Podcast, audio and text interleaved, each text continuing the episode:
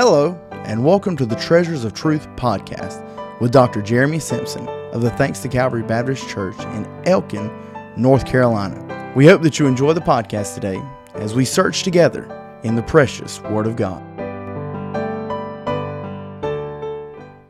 Welcome to Treasures of Truth podcast. Brother Jeremy Simpson here, and I'm looking forward to a great time on the podcast today. Thank you for joining. Very important subject today a very important subject assurance. Assurance. And I want to look in the book of Second Timothy, chapter number 4. 2 Timothy, chapter number 4, the Apostle Paul is about to die. I believe one of the greatest, most godly Christians that's ever lived.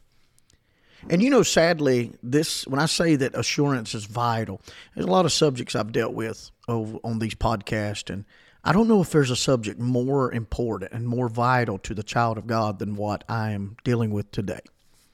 And that is the subject of assurance. Because there's a lot of people that don't have the confidence that they need. Uh, I often ask, Are you 100% certain that you are saved? 100% sure that you're going to go to heaven when you die? Because I'm telling you, heaven is too sweet, hell's too hot, and eternity's too long for me to be 90% or 95% or even 99.9%. I want to know so salvation. And Paul had assurance. Paul had assurance. And here he is, he's talking to Timothy, and he knows that he's fixing to die. He knows he's fixing to leave. And he knows that his life is about to be over, but he had assurance. One of my favorite songs is blessed assurance Jesus is mine. Oh, what a foretaste of glory divine. Paul had confidence, he had assurance, he had faith, he had trust. He was sure of some things. Son, I mean, he had a promise. He had he had a an, an, an oath that had been given to him by the Holy Spirit. He had confidence. I don't want to ask you today, as you're listening to the podcast, how confident are you in your relationship with Christ? Notice these verses, 2 Timothy 4 and verse number 6. This is a man I want you to keep in mind who is getting ready to die. He knows he's getting ready to die. And he's getting ready to die a horrendous death. He's not just, uh, you know, withering away in a hospital. He's not just lying on a, on his deathbed, you know, anticipating this is the process of life. This is not what's happening here. This is a man whose life is getting ready to end, and it is going to end abruptly. It is going to end in horror. He is going to be martyred. His life is going to be taken from him with the chop of an axe. His head is going to roll. And listen to the confidence. For I am now ready to be offered and the time of my departure is at hand. I have fought a good fight. I have finished my course. I have kept the faith. Henceforth there is laid up for me a crown of righteousness, which the Lord, the righteous judge, shall give me at that day, and not to me only, but unto all them also that love his appearing. Did you hear that confidence in his voice? And there's three ways that Paul tells us he has assurance and confidence. Paul said, When I look down, I'm ready. When I look down, I have assurance. And he's talking about the grave in verse number six. I am ready to be offered. The time of my departure is at hand. Paul knew that death was certain. He knew that death was near. Like David knew death was near, he said in 1 Samuel 20, There's but a step between me and death. James knew that death was near. He said, Life is but a vapor. And Paul knew that death was near and death was certain. But you know what he said? When I look down, I'm ready. When I look down, I'm ready. He knew that death was real and he knew death was near, but he also knew that death cannot separate you from the love of Christ if you've been saved.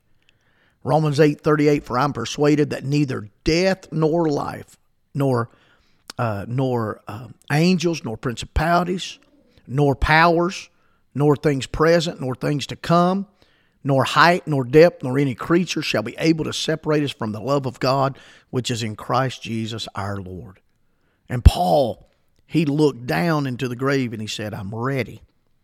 In first in, in, the book of Thessalonians, he talked about the dead in Christ rising again. He he he believed in that that that death uh, was not the enemy. Death was a doorway. He talked about the sting of death uh, being taken away, and so when he looked down into death, he had assurance. And then I'll say this: when Paul looked down, he had assurance, but Boy, this is a good testimony. Boy, this is what we should desire. In verse number seven, when he looked back, he had assurance. Because he, in verse number seven, said, I've fought a good fight. I have finished my course. I have kept the faith. All of that's past tense. I have, I have, I have. In verse four, uh, verse six, he said, I am, I am. Departure is. That's in the present tense. And he said, Here I have, I have, I have. Boy, he looked back with confidence. He looked back with assurance and said, You know what? I can look back on my life of service and I've fought a good fight. I've kept the faith. I've finished the course. Boy, I hope that's the way it is when it comes time for me to go. That I can look back. I know there'll be things I'll look back and I'll say, man, I wish I'd have done that different. I wish I'd have done that different. I wish I'd have done that. But I want to be able to look back and say I was faithful. I was faithful to the Lord. I was faithful to my family. I was a shining light in a dark world. I did right by folks around me. I served the Lord. I made my life count. I want to be able to say I fought a good fight. I want to be say I kept the faith. I held true to the Word of God. I want to say I finished the work that God wanted me to do. And Paul had assurance when he looked down. He said, I'm ready. And he had assurance when he looked back. He said, I have fought. I have kept the faith I have finished.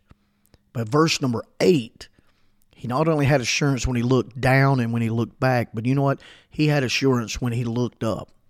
Because in verse number eight, he said, Henceforth there's laid up for me a crown of righteousness, which the Lord, the righteous judge, shall give me at that day, and not to be on me only, but unto all them also that love his appearing. I'm glad today that heaven is not a fairy tale. Heaven today is not mere imagination.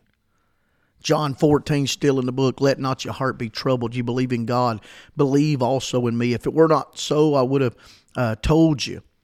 I go to prepare a place for you. You hear all that? That's confidence.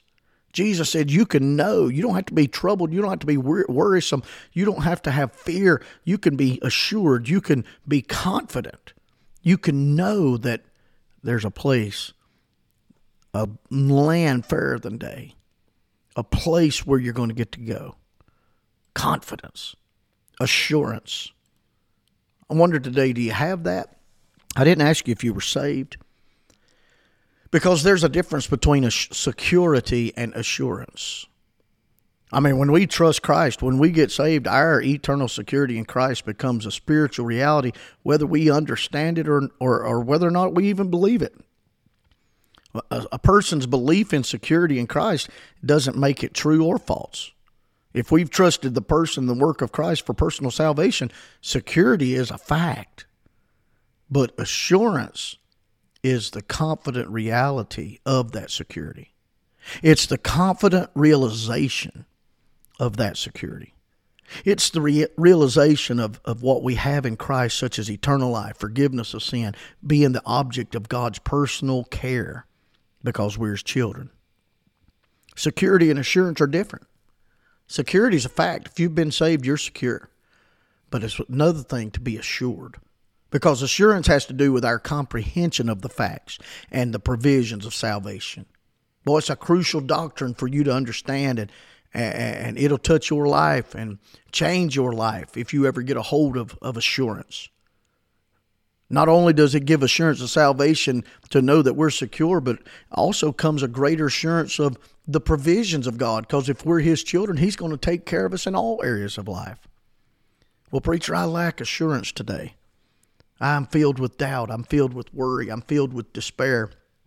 And when it comes to salvation, and by the way, most time that's where the problem lies. Because if there's no assurance of salvation, there's no confidence or assurance in any other area of your life. And here's here's here's one reason some people have no assurance is because maybe they can't remember uh, a, a specific time when they received Christ.